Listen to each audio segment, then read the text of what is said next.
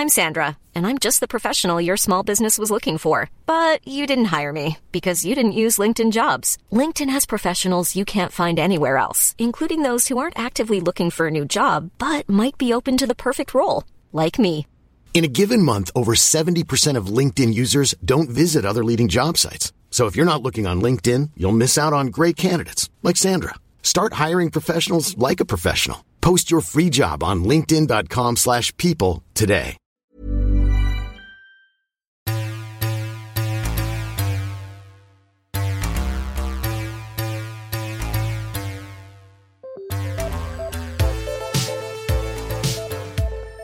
Hello, everybody, and welcome back to another Parts Unknown podcast. My name is Ben Green, and I'm sat here at the table of the apartment of Mr. John Ashdown. John Ashdown, how are you? I'm very well, thanks, Ben. Great balls. Thank you very much. Very nice nuts as well. The nuts we had were lovely. Oof, The, the nuts were probably better than the balls, honey roasted. I would say. Yeah, quite possibly. How would you rate the balls? I thought it was a 6 out of 10 show overall. We've kind of busted out, we've sort of gone too early with this. Well, 6 out of 10 early, uh, nobody needs to listen anymore. We've tickled the balls too soon. Well, here we are. Yes, we've just been watching Great Balls of Fire, the WWE's latest Raw pay per view. Started with the old school drive in movie kind of thing, which uh, I didn't enjoy at all. You enjoyed even less than me. I thought it was a wor- one of the worst things I've ever seen in, in professional wrestling. I bang on about um, wrestling always treads a bit of a fine line, but what you don't want is for wrestling to make you feel stupid for watching it. And those sorts of intros make you feel a bit stupid for watching it. Because you get these, you know, you get a Cadillac pulling into a drive through, you know, um, cinema and like a kind of Drive in cinema and a drive through restaurant. Yeah, drive-through cinema would be like very short films, I Yeah. suppose. But then, like, then you know, saying, "Oh, because now it's the Beast Braun Strowman." It's like, what? Those those two things don't work together at all. Also, it was never uh, referenced throughout the rest of the program. If you think about it, there was no other reference to the to the name of the the show, to the fact that it was this had this thirties in theory this thirties theme, which was then never referred to. If you look back at old um, you know WCW pay per views and stuff, at least they kept that thread. You know, Halloween Havoc um, would have Halloween themed matches, and a lot of havoc. but this was just I it's just I I don't understand.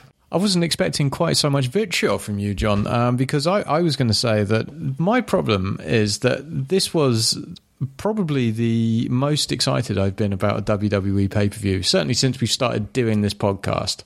It was a short card Brock versus Samoa Joe. It's a fantastic sounding fight, really exciting. Um, I just didn't think that it fitted that sorry the, the the drive-in theme fitted that kind of card you know that could have been a ufc style card a, a proper bit of fighting and it seemed a bit silly to have goodness gracious great balls of fire at the beginning You've got two, the top two sort of matches on the card were in theory monster versus monster and monster versus monster. You know, you had four big guys, angry, aggressive. You know, they weren't. It wasn't an AJ Styles match or something where you've got, you know, you know, you're going to get some some wrestling involved. It was like four hosses. it was a hoss fest It was a really really fest, and yet you've got it sort of framed by Marty McFly going back to the 1955 and the fish under the sea dance. We we did get to hear at least though uh, the German, Japanese, Russian, all of the all of the announced teams say "Great Balls of Fire" in their particularly funny foreign accents, which you know everyone everyone's got to enjoy that. so that was achievable. Anyway, we started on an entirely negative track here. Um, how's Braun Strowman? Have we got any br- I don't know. any I'm updated I'm news? just- That was I'm you know. Let's lower the tone slightly I'm here. worried. I'm, I'm really worried about it, and uh, I don't know if, if everybody's seen the show. Presumably they have, and uh, they'll have seen that uh, he was reversed into a conveniently placed uh, truck in the back of an ambulance by uh, Roman Reigns. EMTs arrived and various emergency services to cut him out of the ambulance Hydraulic equipment. rather than kind of move the ambulance forward and get him out the back doors, which presumably would be open at that point. Um, Or try the keys. and uh, when they got him out, he was basically fine because he could walk around, so it was absolutely dandy. We'll come on to uh, Braun versus Roman a bit later in the uh, the ambulance match. Let's start. uh, Just to be clear, a hugely offensive angle. It's offended your guardian sensibilities. Not my guardian sensibilities, my wrestling sensibilities, because because stuff actually has happened in wrestling rings over the years in which you have to have the you know the serious voices are are required and I hate I do I do think it's awful when they kind of do that mock seriousness I think is really in bad taste. Anyway, let's. Um, uh, I, th- I think we've been going for about five minutes now, and I don't think we've said anything, anything, anything good at all, uh, apart from We should change the name of this podcast to Why We Hate Wrestling. That's your gimmick, John. Uh, let's start with Bray Wyatt versus Mr. Seth Rollins, the curtain jerker. They uh, they say you either want to go on last or you want to go on first. Um, I don't think either of these guys wanted to go on first, based on where they were a couple of months ago. Um, there was no hype package. There was no anything for this. If you haven't been watching Raw recently, uh, you don't really know why these two are fighting, except they're sort of upper upper card people. But Hmm. This was uh, this was quite an odd match. Um, I felt that you know that, um, Seth Rollins. Seth Rollins, he's um, he's problematic for me now. Uh, I, I'm very excited by him being as a worker, but he has such a bland character now. He's neither he's neither baby nor heel. He's he's not, but not that he's a tweener. He's just hasn't really got anything about him. Seth freaking Rollins doesn't really mean anything. He also has the wettest hair now. He's overtaken. he's overtaken Roman in that regard. Um, hasn't had a belt for over a year. Sure, he was injured for a long time there, but I can't see him getting a belt. Uh, and continuing on this trajectory, Well, that's the problem, isn't it? I think between with both of these two, really, and the problem with the match was that they're two guys where what is their what is their trajectory? No one's going up. Neither of them were going down. They're just kind of like flatlining a little bit, which is a real shame for two guys who who can who can do more than just flatline. Or at least certainly Seth can. And I have my doubts about Bray these days, to be honest. But you know, it was just one of those thrown together matches that did nothing for either of them. I think really. Now, what was unusual in this match was that uh, Bray cheated to win, neither of which he tends to do at all, i.e., cheating or winning. Um, and he did. He, he, he came out with the W in this one, winning with a thumb to the eye and then a sister Abigail, which was which was quite a surprising ending. I, I didn't see that coming, just because I'm conditioned to expect to expect Bray Wyatt to lose. Yeah, he's known as the doer of jobs for reason, for a good reason. Um, yeah, but then, but the, the, you know, you kind of think, well, okay, that that really should be a big win for him. You know, going over reasonably clean over over Seth. The face of the new video game. Let us not forget Yeah, the face as, of as was as you know they made sure to remind us on commentary. Um, you know, they've got to. Surely that does that mean anything? Does, does that mean that Bray's going to be pushed or anything? Well, he you know he had a title three months ago, and now he's you know opening the show in a mean in a meaning smash. So yeah, it's hard. It was a match that was hard to get excited about. When really, with those two, you sh- you know there, there should have been good reason to get excited. He does have a new pointy leather jacket, which is quite nice. And uh, he also, I, I don't know if you noticed this, uh, he did some very nice camp facials at some points. He did a ooh matron kind of face, uh, which was uh, an, an addition to his oura. But um, I, don't, I don't know if Maybe that's, that's like a character develop- development that we can we can see. Like we'll get Camp Bray. suits you, camp phrase, sir. We'll go a bit sort of Adrian Adonis, Goldust. Moving along, we went to Enzo versus Big Cass. Now, whereas that, that match that we just discussed didn't have a hype package, this uh, this had a, a brilliant one. Lengthy hype package, yeah. Probably Yeah. the longest one of the night, I would have thought. That's right, because I, I said to you, I'm going to try and watch the first hour so that it's not too late when we record because it's now it's now ten past eleven. I've been up since half past five this morning, um, but as it turned out. That first hour only enabled me to watch two, pretty much two matches.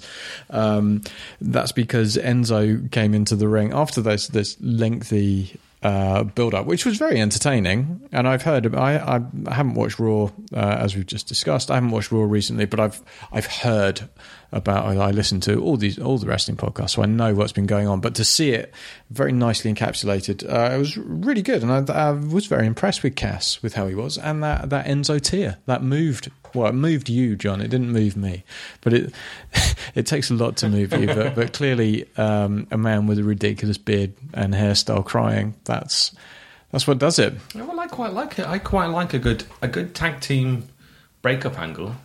Don't have any problem with that at all. You know, going all the way back to Strikeforce and uh, you know Tito and Rick Martel when they, when they uh, That was tragic. That really was. Well, that was when uh, Rick Martel just left just left Tito. Um, I think they were against the Brainbusters. I think so too. Yeah. and he just walked out, and that was kind of in its own way very poignant. He didn't need any tears. He didn't need any kind of you know fake re- reconciliations. Although they probably did have actually a fake re- reconciliation. In fact, when he walked out, they would probably reconciled. And then you, you know think about the Rockers. That's what a great uh, breakup angle that was. Yeah, so I don't have any problem with like I think I think a tag team breakup angle is, is, is a good thing, and we could have we saw this coming from a fairly long way away.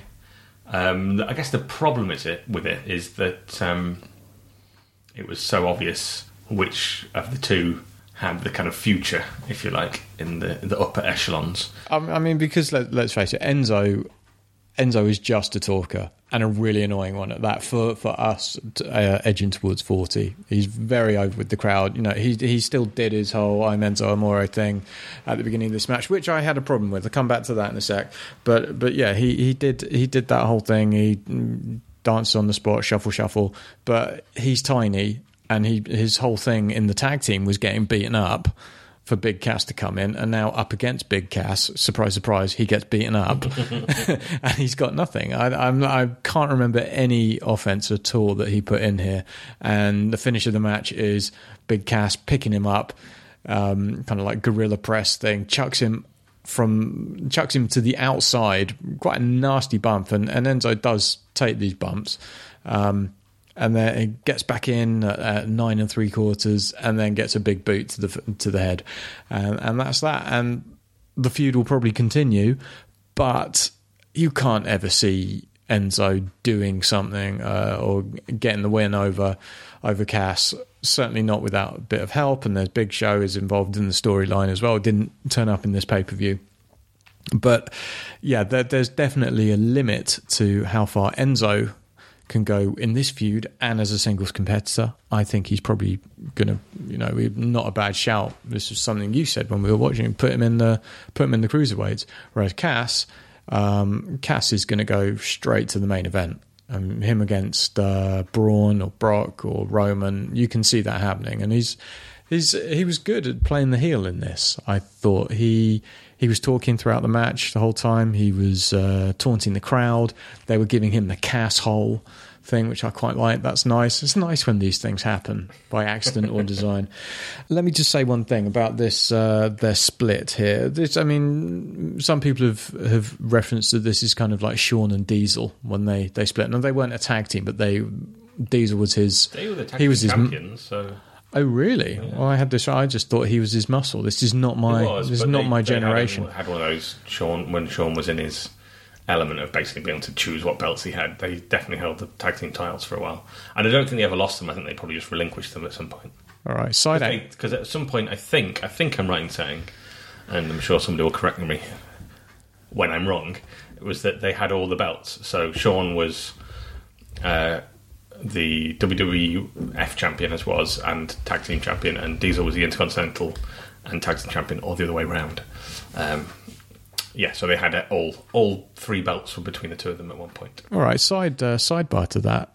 If you think back to Bad Blood, the first ever Hell in the Cell, Shawn Michaels is the Europe- the European champion Yeah. in that match, and he very painstakingly says, "I will I will not be defending my prestigious European title in this match. I'm just going to have to go it alone." Yeah, Yeah, that's so classic. That was the kind of same era where he was just like, It just did whatever he wanted. Yeah.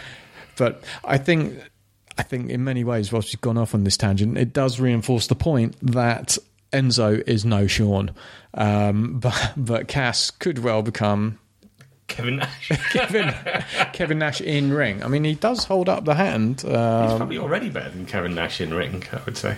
Doesn't quite and you say that about Big Sexy. Doesn't have to be quite the same. Kevin Nash has has a has a strong personality, which I don't think necessarily Cass has yet. But you know, maybe I can see that. Okay, do you want to take the lead on the the next match, which was your highlight of the evening? It was the Hardys versus Sheamus and Cesaro, an Iron Man tag team match. An Iron Man, which is only thirty minutes, which isn't really an Iron Man, but um, okay, that's fine. Uh, the final score was four three, I believe. You're quite right. Yeah. Um, there was an early early pinfall for uh, Cesaro and Sheamus, and what it did, I thought, and what I particularly liked about it was that uh, it changed the crowd's preconceptions You know, we get we're very used to we're- conditioned to somebody hits their finisher for the first time, the opponent kicks out. That just happened, and you build and build, and then after three or four finishes, five or six finishes, kick out, kick out, kick out. Eventually, somebody, eventually somebody stays down. But we kind of you can see it coming, and we're very, very conditioned to knowing when the finish is going to be, and it's very rare these days that we actually get a surprise finish.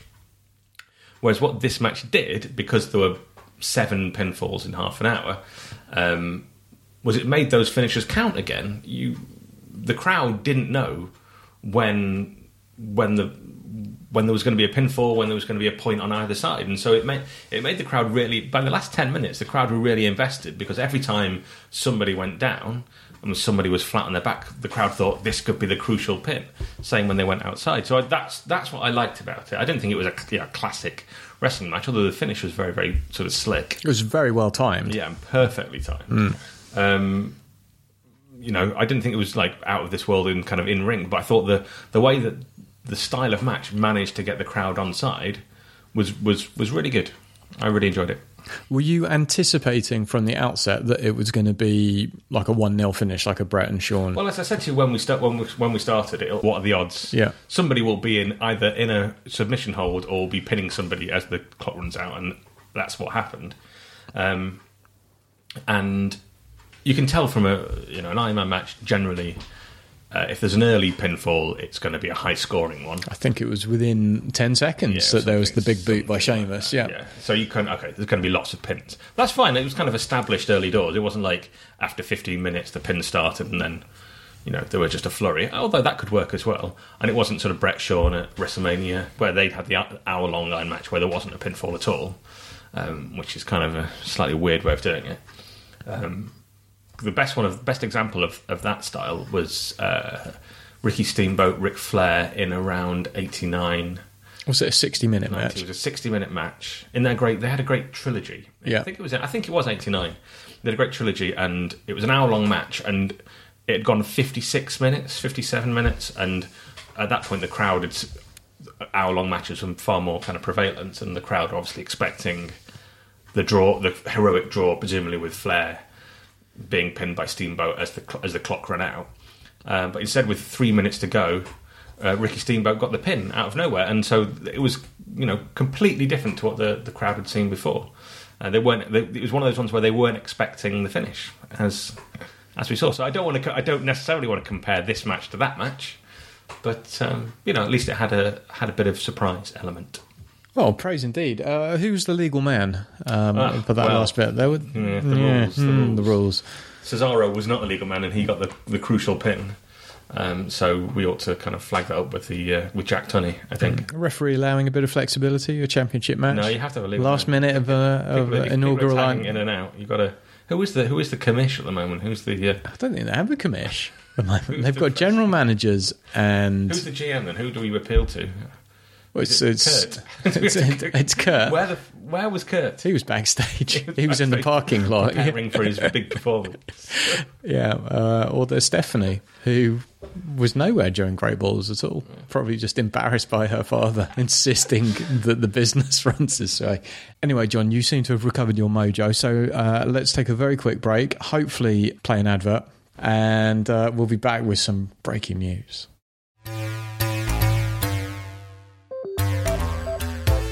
Welcome back to part.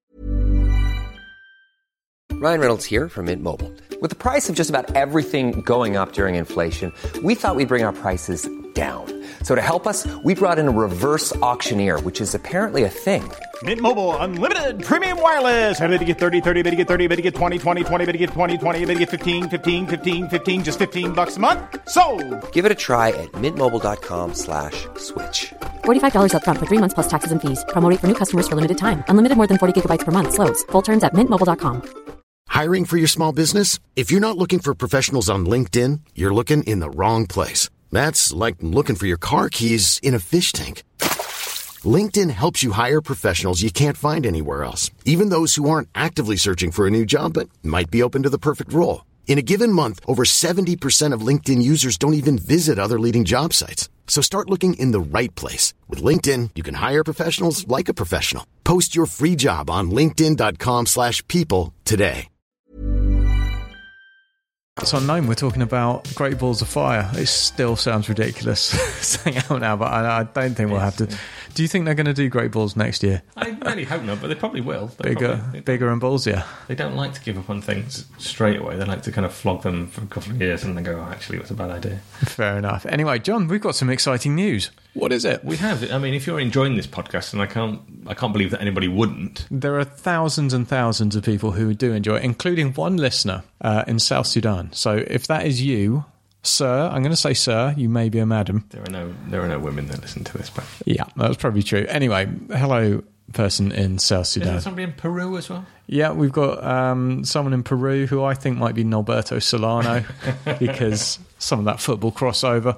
Anyway, John, what's Well, the if- news? If, if either of you in Peru or South Sudan fancy making a trip to London, especially for the London Podcast Festival, then you should do that in September, which is when the London Podcast Festival is on, because uh, there's an offshoot a week before the London Podcast Festival proper kicks off on the weekend of the 16th of September. On the 9th of September, there is a special offshoot, entire day dedicated to that uh, most significant and actually quite influential uh, sub sub genre of podcasts and sports entertainment as well. and yeah. sports entertainment. The the wrestling podcast, and there's some properly big names apart from obviously me and Ben on the bill. Uh, the new Gen posca- podcast there, Tuesday Night Jaw, How to Wrestling. Uh, us, obviously, parts unknown. The Attitude Era podcast and the Gorilla Position guys will all be there, and you can get tickets from the King's Place website. We'll be putting uh, direct links for our own show on our Twitter feeds. I'm at Green Ben Green. John, you are. John underscore Ashdown. Okay, what time are we on? We're on the most prestigious. The 2.30 slot. 2:30 That's right. You either want to go on first or you want to go on last. And we are going on right in the middle. We're going head to head with How To Wrestling. with the with the piss break podcast, basically. We're um, demolition against Tenryu and uh, Kitao. Kitao, yeah. 7. I haven't heard that, that name for a very long time. Anyway, we'll be doing we'll be doing lots of fun things. We'll be talking about um, our favourite matches from the past. We'll be uh, John in particular will be will be reminiscing about the golden days of WCW. I'll probably be talking about Roman Reigns as chest protector, the day I met Triple H. Uh, we'll also probably do a bit of football, wrestling crossover thing like managers Royal Rumbles and stuff like that. There'll be there'll be all sorts of fun. It's going to be a great day. And uh, on the podcast festival proper, I'm doing uh, a how to be a producer session. Are you going to be having any special guests for that? No, it's just a it's a solo show, John. Not going to be any invites for any loyal friends and. Do you want to be a podcast producer? you just want to be my, the, cut. the- you just want to be the psychic. Anyway, I want my cut of the gate. No, that's uh, I'll, I'll be doing that. I did that last year, and uh, it went down very well. And I've done quite a few of these, and we had I had a very nice crowd. So uh, that's during the festival proper. I'll I'll put a, a link to that on my Twitter as well. That's how to be a podcast producer, and uh, you you'll be able to buy my book. I've got a book out, John. Did you know that? I should have brought one myself. Oh, it's hardback this now as it? well. Yeah, Wow. yeah. It's not, one, not just one of those books that you print out from the internet. No, Not anymore. no. Anyway. Uh, that was a very long plug. So, um, what was it again, John?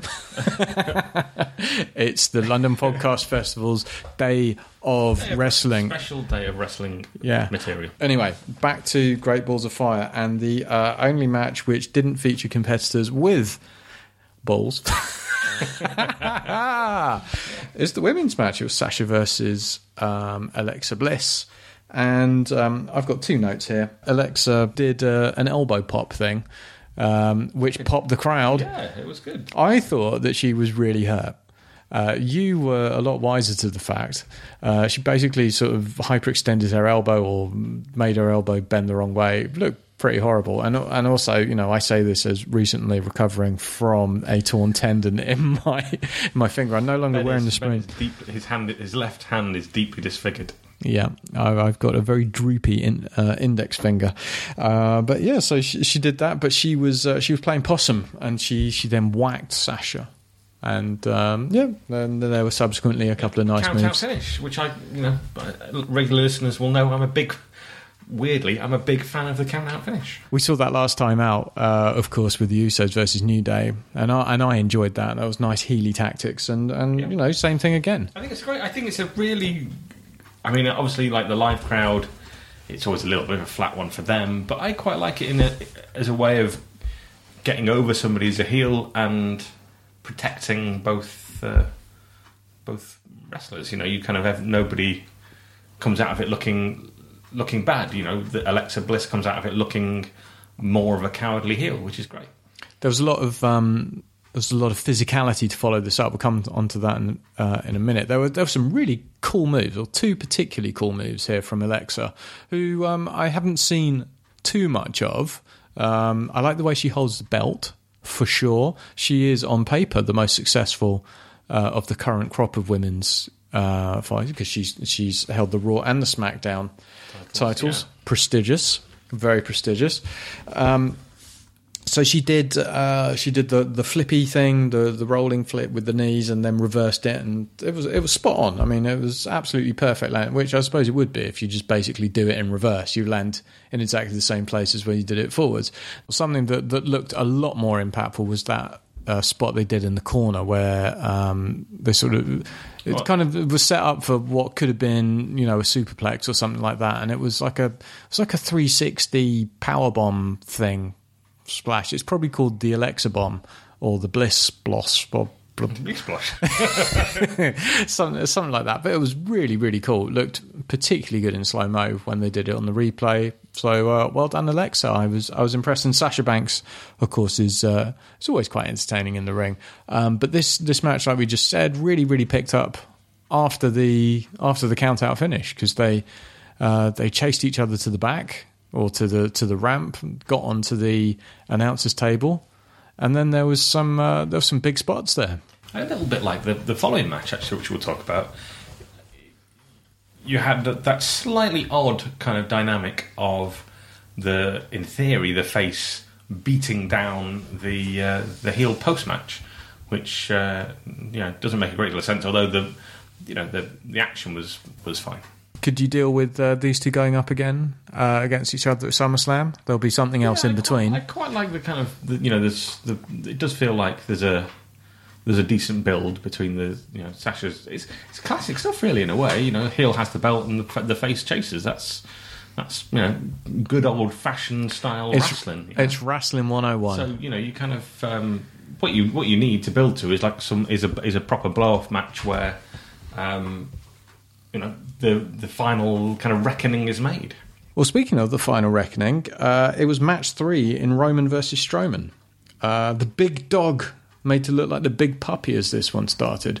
Uh, this was an ambulance match, which is a really stupid stipulation. I mean, it, it's it's like it's a casket match or a buried alive match with wheels. We called the finish as well, didn't we? I mean, we Oh, absolutely, It was yeah. fairly obvious. I mean, it wasn't fairly obvious. It was completely obvious what was going to happen. Yeah, and I- that that finish being, in case you've forgotten it, listeners, because the match was, I thought, quite underwhelming. It was, uh, it was, it was Roman doing a spear and missing and going badoink into the into the ambulance and Braun closing the doors. Um, so this was probably the most underwhelming of their trilogy of matches they fought before and after Mania. Uh, it was it was one all. So this was the rubber, if you will. Although I'm sure this is going to continue based on the the finish here. But I don't like Roman Reigns in red. That's one thing to be said. As you all know, listener, um, I don't like him in his chest protector either. But he was. But th- again, this was this was really weird that that Roman was completely heelish in this match.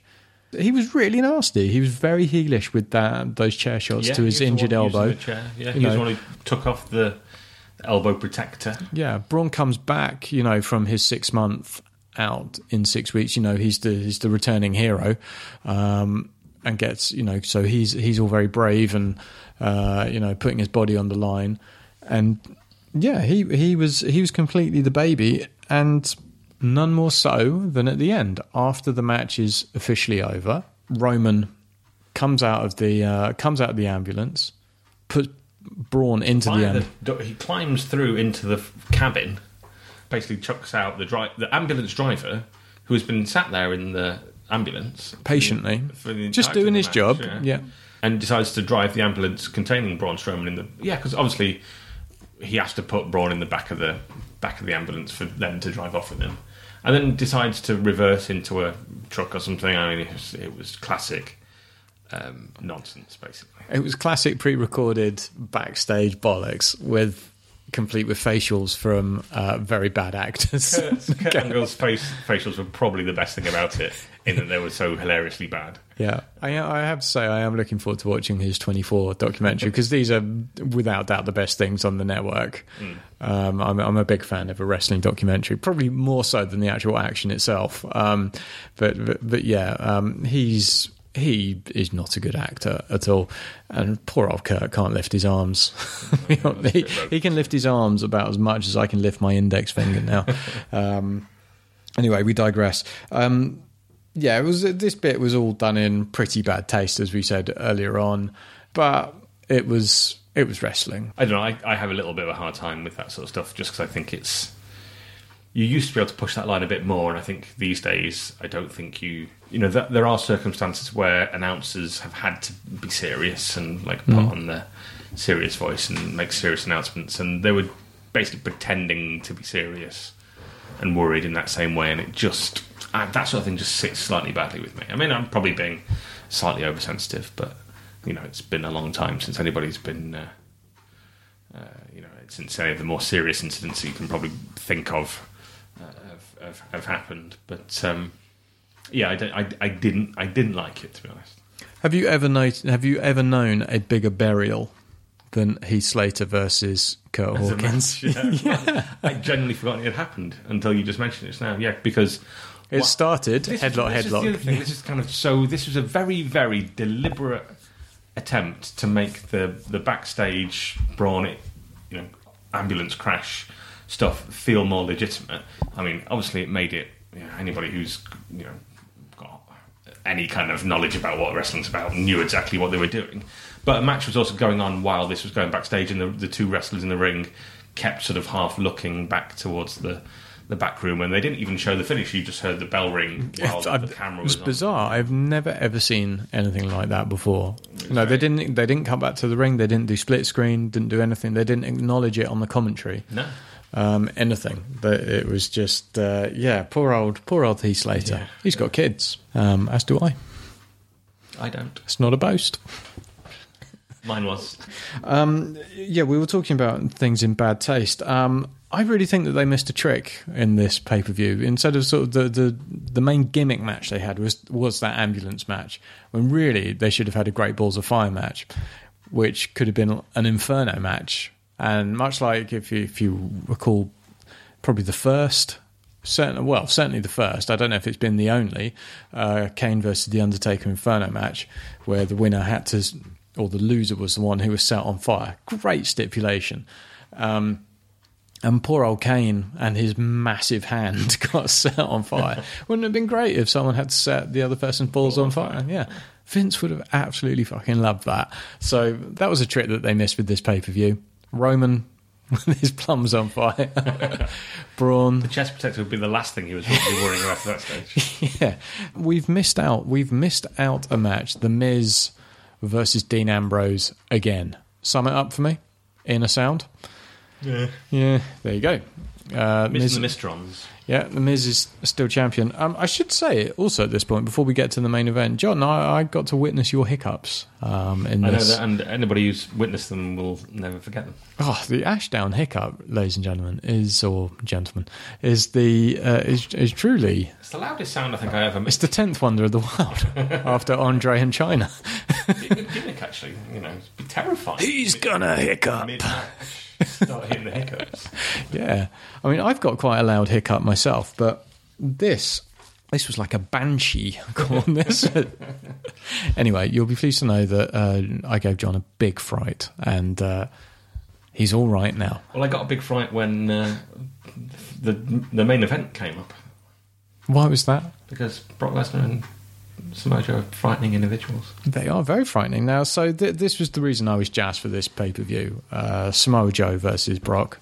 What, what a spectacle this should have been, and this kind of was. Um, but yeah, I mean, this is this is not the sort of fight you'd you'd expect WWE to put on. Quite frankly, when they've got John Cena and Randy Orton, and for a title, for the Universal title, the the lesser of the two titles, Brock back for the first time since April, um, having done up to that about you know six minutes of wrestling in nine months, and here he was. Here he was against Samoa Joe, who has come on so much. You know, he he'd spent a year, possibly more, in NXT, having done his 18 years away, and you know, looking those horrible shorts, looking fat, but being an incredible, incredible wrestler. And here he is in the WWE in a championship match. I thought that was, you know, it's, it's quite a statement in itself. And he was by far the stronger of the two guys here. He he really he really put on an excellent showing and, Yeah. and was allowed to. They make him look strong. Yeah, the, he, you know, he put um, put Braun. No, he didn't put Braun. He took put uh, Brock. Brock through the Spanish announce table right from the off. The only thing I would I would say is that he, um, as the match went on, he was kind of only looking for the one move, which is kind of makes him a little bit. Yeah. I- I didn't like the that. Move, move over more than it puts him over. Well, also because uh, Brock is pretty much one move as well. Apart from his finisher, he is Suplex City. So it kind of after all the the strikes and the knees to the face and the cool kicks uh, from from Samoa Joe, it pretty much turned into Coquina Clutch versus Suplex, and then uh, lo and behold, you know they they repeated the spot of the choke on and and Brock fading, fading, fading, and then kicking out and doing doing some sort of power move, and then he gets him in the F five, and boom, that's it. Now two two schools of thought on this. One, well, that was quite a quick way to end the match um, and feel a bit cheated. But two, and and I subscribe to this. I thought, well, it's nice to see a finisher being a finisher again, and that sort of made me think more of a UFC kind of fight, and you know, a knockout punch or something, or just you know, you don't do you don't do the same thing over and over again, and. I can't remember um, a match with Brock Lesnar where he's only had one F5 to do, Yeah. and that's it. Yeah, I mean, you know me, I'm a big fan of finishers being finishers. Problem is, if everybody kicks out of them and then one time you just let one of them beat somebody, it just makes that person look weak. And I think it just made Joe look a little bit uh, weak. And as everybody knows, if you, if you watch MMA, the longer you're in some sort of chokehold, the stronger you get, which is why uh, uh, Brock was able to power up for that for that F5. So those little things were kind of slightly irritating. But the match was the match was fine. I didn't think it was a it wasn't certainly wasn't a classic, and I'm sure the, the you know there's the there's um, the potential for better things ahead for both of them. I think. Do you think they will go up against each other again? I mean, we, although Joe was sort of flat on his back and he, you know, he took the F5 and Brock, Brock left the ring, the, the the final shots were of a snarling Joe looking. yeah, it doesn't feel like it's up for revenge. It was only six minutes long, six twenty-five. So Off the top of your head. Yeah, as I remember, I, was, I was counting in my head, um, which is probably the sum of the three matches that he had with Goldberg, I suppose, over the last year. Um, Which is not a bad way to earn a living, quite frankly. yeah, good work if you can get it. Yeah. Um, but he still has that. Spe- there is something a little bit special still about Brock, and He's very uh, purple. You know, no, he's just you know, there's a there's a um, there's a presence there that you don't that you don't get with everybody, and you, you don't get with with many people at all. He got a huge cheer at the end. And when he came in, He did, yeah. He gets he gets a reaction that that not many people get. So, you know, he'll be you know he'll be cashing those checks for a little while. Yeah. What are your dream matches coming out of this, say, for, for SummerSlam? My dream match would be Heath Slater, Braun Slo- Strowman. Braun Strowman. Heath Slater, Braun Strowman, because uh, he will clearly be really annoyed about Braun's injury. Oh, actually, no, maybe No, maybe but- Roman Reigns. Yeah, because be he stole about. his, So his Heath. Slater's limelight, his second on the card, you know, second from the top, has been stolen by Roman's ambulance antics. Uh, I think Cesaro and Sheamus versus uh, Sasha Banks, Seth versus Enzo, I think would be a great matchup, and uh, Big Cass versus Akira Tozawa. You know what I'd really like to see? I'd like to see Seth Rollins versus AJ Styles. I just think that would be a really cool flippy match. Yeah, Yeah, you're not. it's hard to get excited about it though, isn't it? You like a hoss more than a flipper. I like I like I like matches with stories with characters that I care about. and on that bombshell, ladies and gentlemen, I'm going to read John a story so that he can go to sleep. and we're going to call it a night. Thank you very much for listening to this episode of Parts Unknown. You'll find us um, on Twitter. I'm at Green Ben Green. John, you're at John underscore Ashdown. I just stole your line. Correct. Yeah, okay. That's the way we do it. Uh, remember, we are live at the London Podcast Festival, uh, the day of wrestling instead of the day of rest on Saturday, the 9th of September. What else is going on this summer? England South Africa Test Series. That'll be fun. Cricket. Cricket, Wimbledon. There's the Open Golf next weekend. I think I think there is. Um, yeah, it's a big, it's big summer of sport. Aside from the cricket, John, give me a recommendation of a match to watch on uh, either the, the WWE network or YouTube. Oh well, I tell you what's I tell you what's a good match. If you've never seen it, uh, in fact, watch the whole pay per view, or at least watch all the kind of snippets. Uh, Flair Vader from seven, from 73, 1993, Starcade 93. Flair Vader is uh, is a really it's one of the best. I mean, Starcade you think of as being WCW's WrestleMania. It's not really. Certainly after sort of sort of 89 onwards, it's it's it's not. Um, but that's kind of that the match the Flair Vader match is probably the best main event of the last 10 years of Starcade. Can Ric Flair get the figure four onto Can the fat man? have to find out, Ben. I'm not going to spoil it. Can he kick out of the Vader bomb? Can he? That's the, And that's the question. moonsault. Yeah. Does Vader keep his mask on? Good question. I don't think he does actually. Oh, the mask might come off. And yeah, you see get to see Charlotte as well, a young Charlotte. I don't mean that in a weird way. I there. think you do. I really don't. She's just there, and like, there's some lovely vignettes uh, back at the Flair household. It's all about his family and his uh, his great comeback to face the monster. It's lovely. It's a it's a really lovely lovely story, and a and a good match. A really good match. Okay, well, I'm gonna I'm gonna tip my hat towards, uh, and this is uh, thank you very much to the Attitude Era podcast guys um, for the Great American Bash 2007, which features the first ever Punjabi prison match uh, between Big Show and the Undertaker. It's really not very good, but uh, the rest of the card is also pretty poor. Uh, Batista versus Mr. Kennedy as the uh, as the main event. Um, there's a lot of blood throughout the pay per view.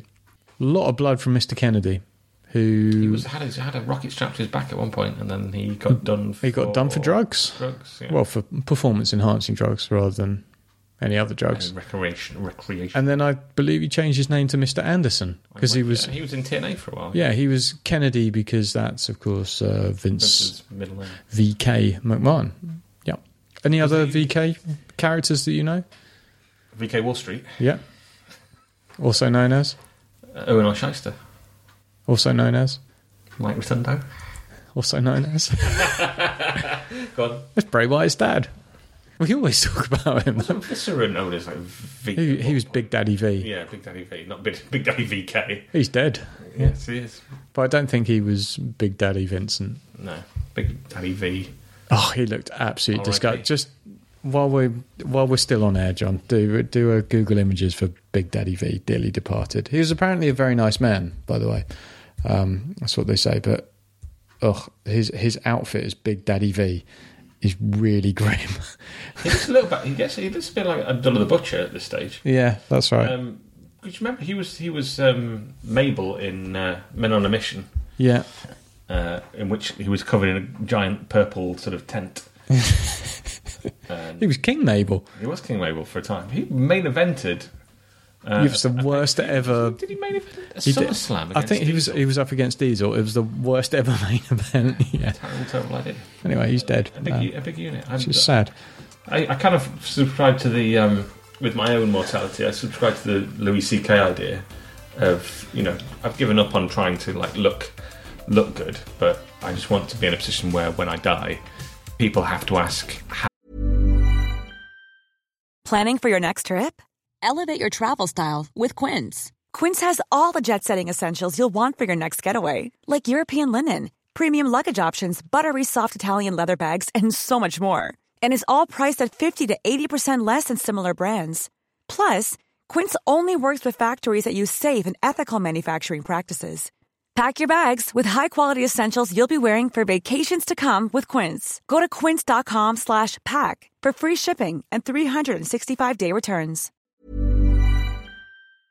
Did it happen, rather than being told oh, so and so died, and then just going, yeah, obviously, yeah, it figures. I need to. I want at least there to be some doubt about the method of my dismissal. Ladies and gentlemen, this has been Parts Unknown. Thank you very much for listening.